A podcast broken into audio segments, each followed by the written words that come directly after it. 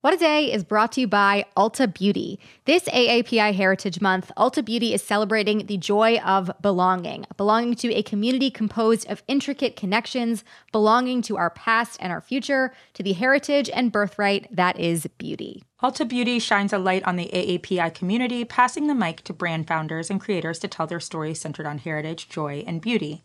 They carry AAPI owned and founded brands like Live Tinted, Peach and Lily, Glamnetic, Tree Hut, and more.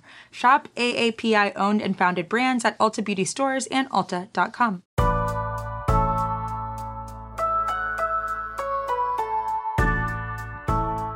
It's Wednesday, May 12th. I'm Erin Ryan in for Akilah Hughes. And I'm Gideon Resnick, and this is What a Day, where we're admitting to taking horse drugs to get ahead in podcasting. You know what? Before people judge us, I think that they should consider just how hard podcasting can be on your joints. Yeah, I've gone arthritic over the last two years.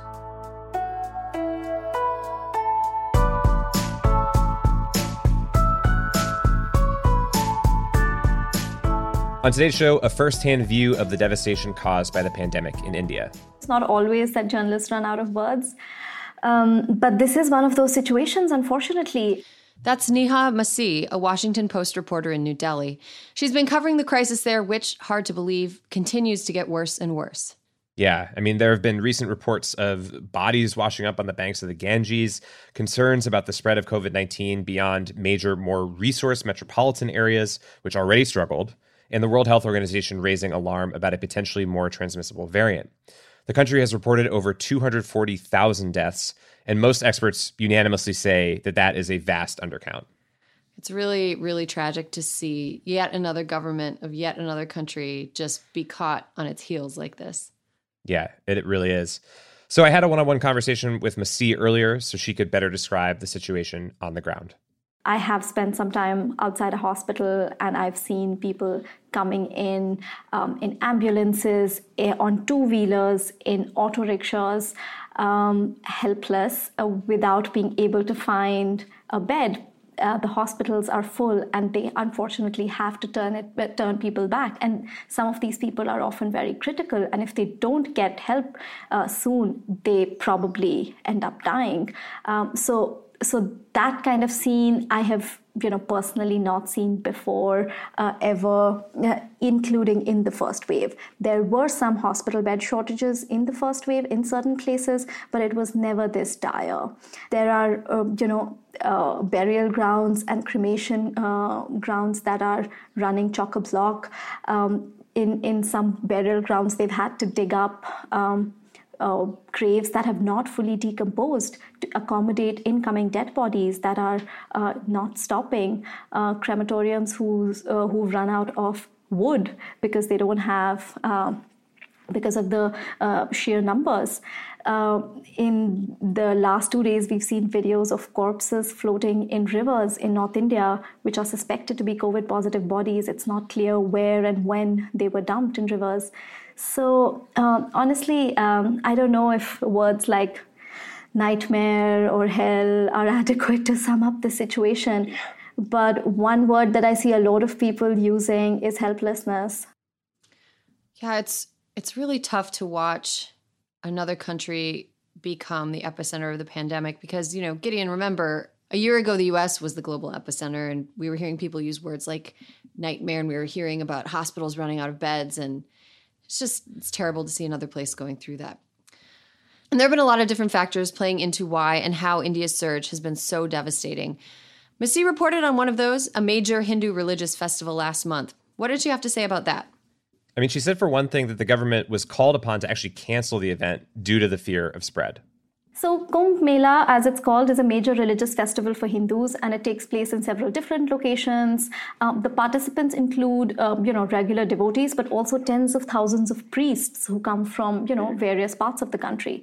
And one of the main rituals of this is taking a dip in a holy river, and there are certain dates that are considered auspicious.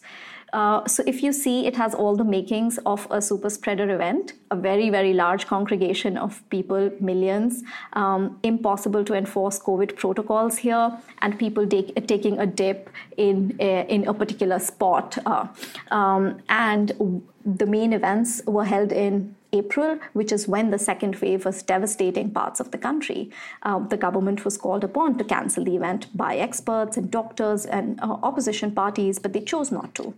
Um, it was only on April 17th after two of the main rituals had con- concluded that the prime minister appealed to devotees to say that now we should observe the rest of the festival in a symbolic manner. Uh, but that was too late.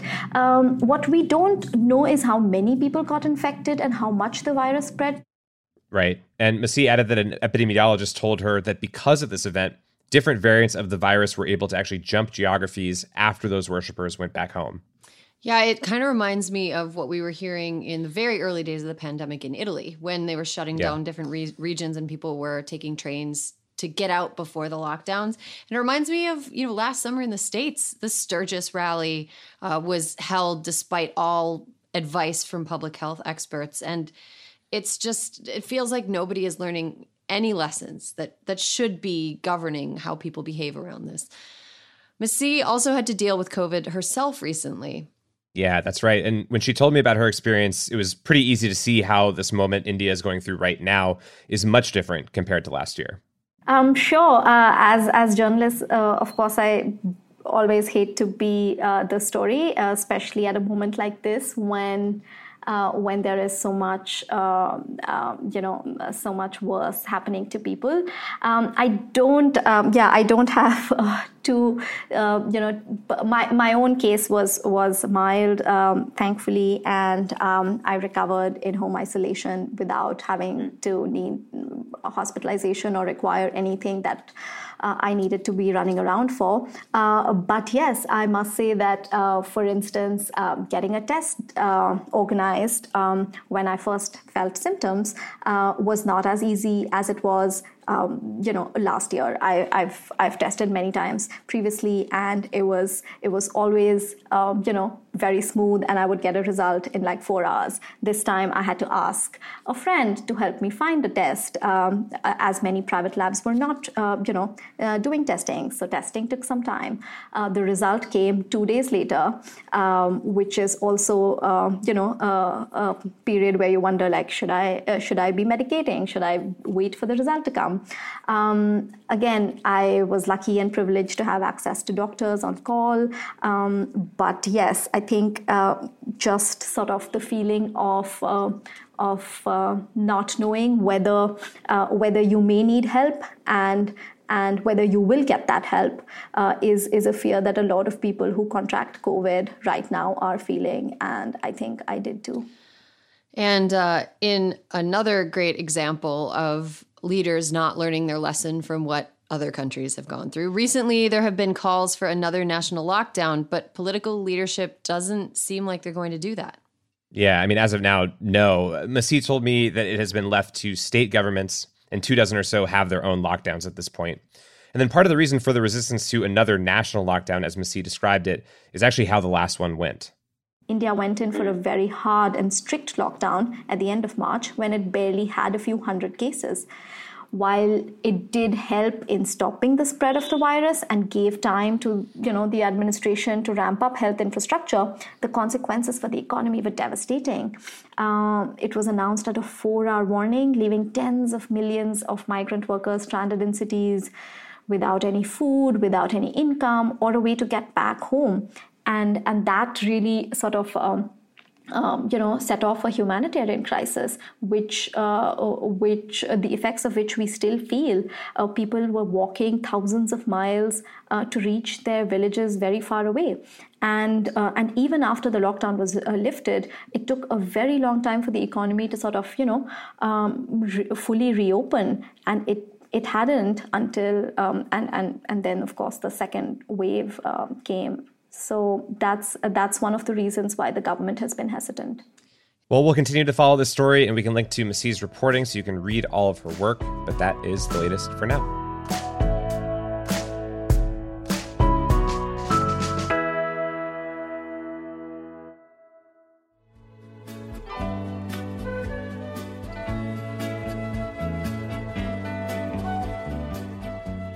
It's Wednesday, Wad Squad, and for today's temp check, we are discussing two corporate White House vaccine collaborations that were announced yesterday First, Biden announced that Lyft and Uber will offer free rides to vaccination sites. There are some important terms and conditions there. And secondly, McDonald's has announced it'll pitch in by adding Department of Health approved we can do this branding to its coffee cups and delivery orders. The cups and labels will also direct customers to vaccines.gov to learn how to get appointments. So, Erin, how are you evaluating this good corporate citizenship? Well, Gideon, not since Starbucks' incredible. Get your annual cappuccino uh, and Hardee's check your prostator tots uh, mm. promotion has uh, corporation done so much to further the cause of public health. You know i think the only way that mcdonald's could have gone further and had more of an impact with this brave display of cup messaging um, as if they'd gone as far as dairy queen did when they did their colonoscopy awareness sundays wow wow these are all dates I remember fondly, uh, and, and, promotions I remember fondly. Um, and you're right. You know, those companies led the way here, and it's time for the Golden Arches to maybe go a step further. The thing that I found uh, really funny in terms of those terms and conditions is apparently the Lyft statement on this includes a what it is is it includes a code for fifteen dollars off a ride. Which, Wait, Yes. $15? $15. Which, listen, if this helps one person get a vaccine, I think the job has been done. But the idea that this was sort of, you know, free carte blanche rides to vaccination sites, when really it's Lyft being like, uh, here is a code to go five city blocks, is pretty pretty funny and pretty telling about you know the car companies we all know and love. So you're suggesting that Uber and Lyft are getting more value out of this wave of good PR of free quote unquote rides to vaccine sites than the people actually taking the rides are getting in value from them. Is I might be I, I might I might be implying I could be implying something of the sort. But just like that, we have checked our temps. Stay safe. Get your shot no matter how you do it. That's just the best way to do it is getting it and we'll be back after some ads.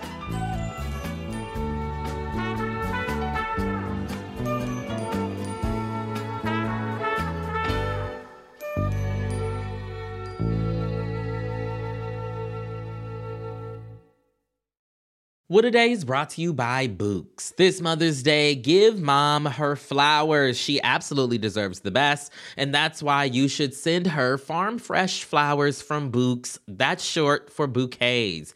Bouqs has modern designs and unique flowers you can't find anywhere else. And with 20% off, you can send some to mom, your wife, your auntie, even your granny, okay? Anyone who deserves flowers in your life. Mm-hmm. It doesn't have to be holiday specific. You get flowers, you're getting flowers, everyone's getting flowers. Go to Bouqs.com and use promo code WAD for 25% off. That is B O U Q S dot com, promo code WAD, Bouqs, promo code WAD. What a Day is brought to you by Fast Growing Trees. Fast Growing Trees is the biggest online nursery in the US, with more than 10,000 different kinds of plants and over 2 million happy customers. They have everything you could possibly want, like fruit trees, palm trees, evergreens, houseplants, and so much more. Plus, Fast Growing Trees makes it easy to order online, and your plants are shipped directly to your door in one to two days. And along with their 30 day Alive and Thrive guarantee, they offer free plant consultation forever. We love fast growing trees here. I keep telling you that the mini plants that I've gotten from these folks are yet hanging on. Um, and that's not because I have a green thumb, okay? This spring, Fast Growing Trees, they have the best deals online, up to half off on select plants and other deals. And listeners to our show get an additional 15% off their first purchase when using the code WAD at checkout. That's an additional 15% off at fastgrowingtrees.com using the code WAD at checkout. Fastgrowingtrees.com, code WAD. Offer is valid for a limited time. Terms and conditions may apply. This show is sponsored by BetterHelp. Therapy is a safe space to get things off your chest and to work through whatever's weighing you down. If you're thinking of starting therapy, give BetterHelp a try. It's entirely online and designed to be convenient, flexible, and suited to your schedule. Just fill out a brief questionnaire to get matched with a licensed therapist and switch therapists anytime for no additional charge. Therapy is great for you know you know that thing that just is like sitting on your shoulder you can't get over it and you just sometimes need somebody to talk through it with therapy can be helpful for that you all okay You got to get it off your chest, you know? And you can do that with BetterHelp. So visit betterhelp.com slash WAD today to get 10% off your first month.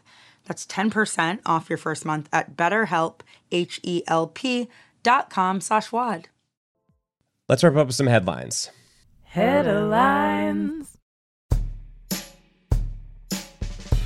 Israel continued to conduct airstrikes on the Gaza Strip yesterday, which, as we went to record last night, had killed at least 33 Palestinians, including children.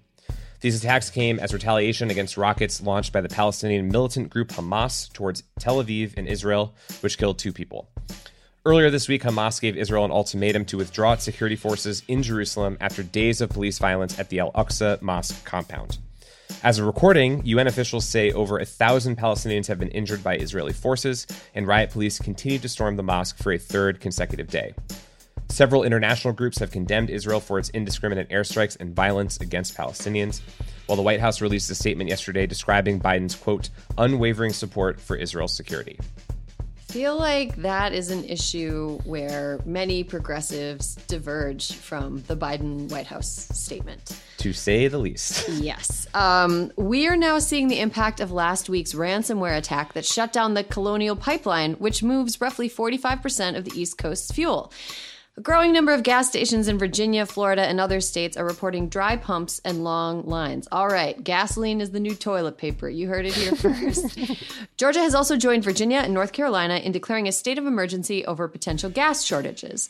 According to Gas Buddy, an app that tracks fuel prices and demands, and that I just learned existed in reading this copy, I had no idea there was a demand for it, but hey, people must be using it. As of yesterday afternoon, 8.5% of gas stations in North Carolina and 7.7% in Virginia had no gas. Federal officials are considering additional ways to ease fuel delivery across the East Coast and are urging Americans not to hoard gas because it will exacerbate supply shortages. Also, do not hoard gas. No.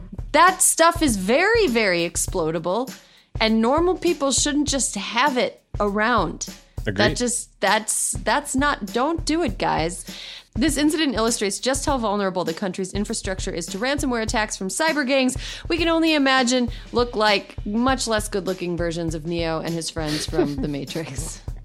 Yes, where is Morpheus? Uh, we need to see him. Send thoughts and prayers to the National Rifle Association, whose bankruptcy filing was thrown out yesterday, potentially dooming the country's biggest fan club for AR 15s. The NRA is facing a legal challenge from New York's Attorney General Letitia James, who seeks to shut it down for fraud and self dealing.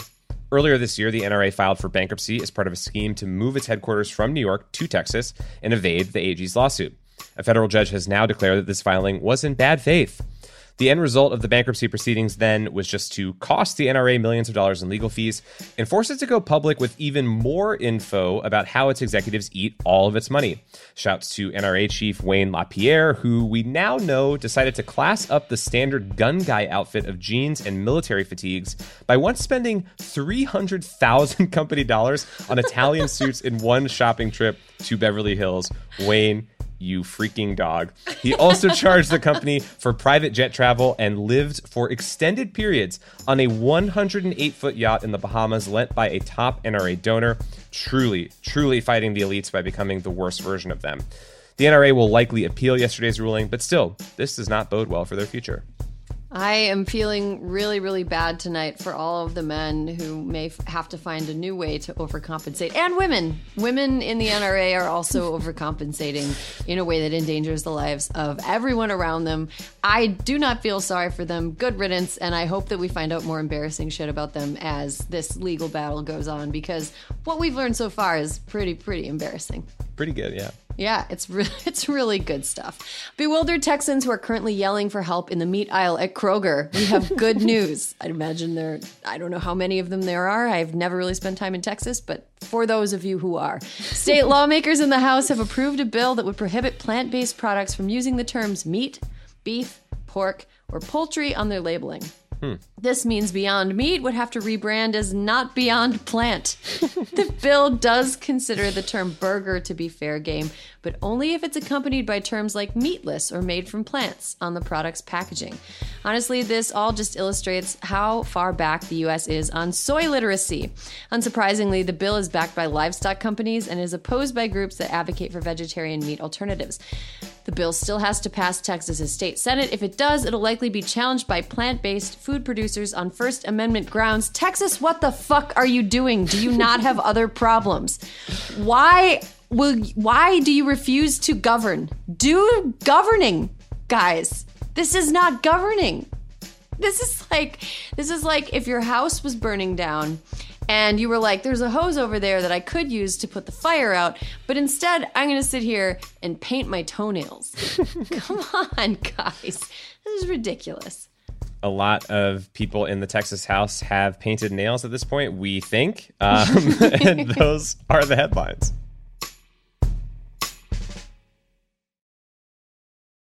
One more thing before we go. On the latest episode of Pod Save the World, Tommy and Ben talk about the escalating violence in Israel and Gaza with foreign policy analyst Rula Jebreal. They talk about the context for the latest outbreak of fighting in Israel and Palestine and how we should be thinking about asymmetries of power. That's on the new episode of Pod Save the World out today. And that is all for today. If you like the show, make sure you subscribe, leave a review, beware of mislabeled meats, and tell your friends to listen. And if you're into reading and not just receipts for NRA suit binges like me, What a Day is also a nightly newsletter. Check it out and subscribe at crooked.com slash subscribe. I'm Erin Ryan. I'm Gideon Resnick. And listen, And listen to, to McDonald's, McDonald's about about, vaccines. vaccines. Yeah, you could end up with a novelty cup that you can keep for generations. Did somebody say immunity?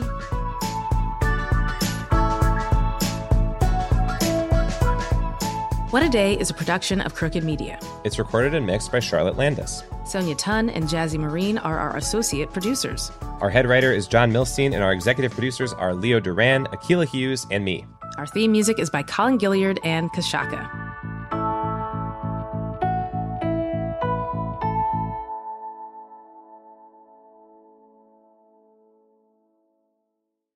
As a chef and a restaurant owner, I'm as meticulous about my cookware as I am about my ingredients. That's why I love Made in Cookware. Each pan they make isn't just designed to perform, it's crafted to last. As a mom, I love that I can trust Made in. It's made from the world's finest materials, so I can feel good about what I'm feeding my family.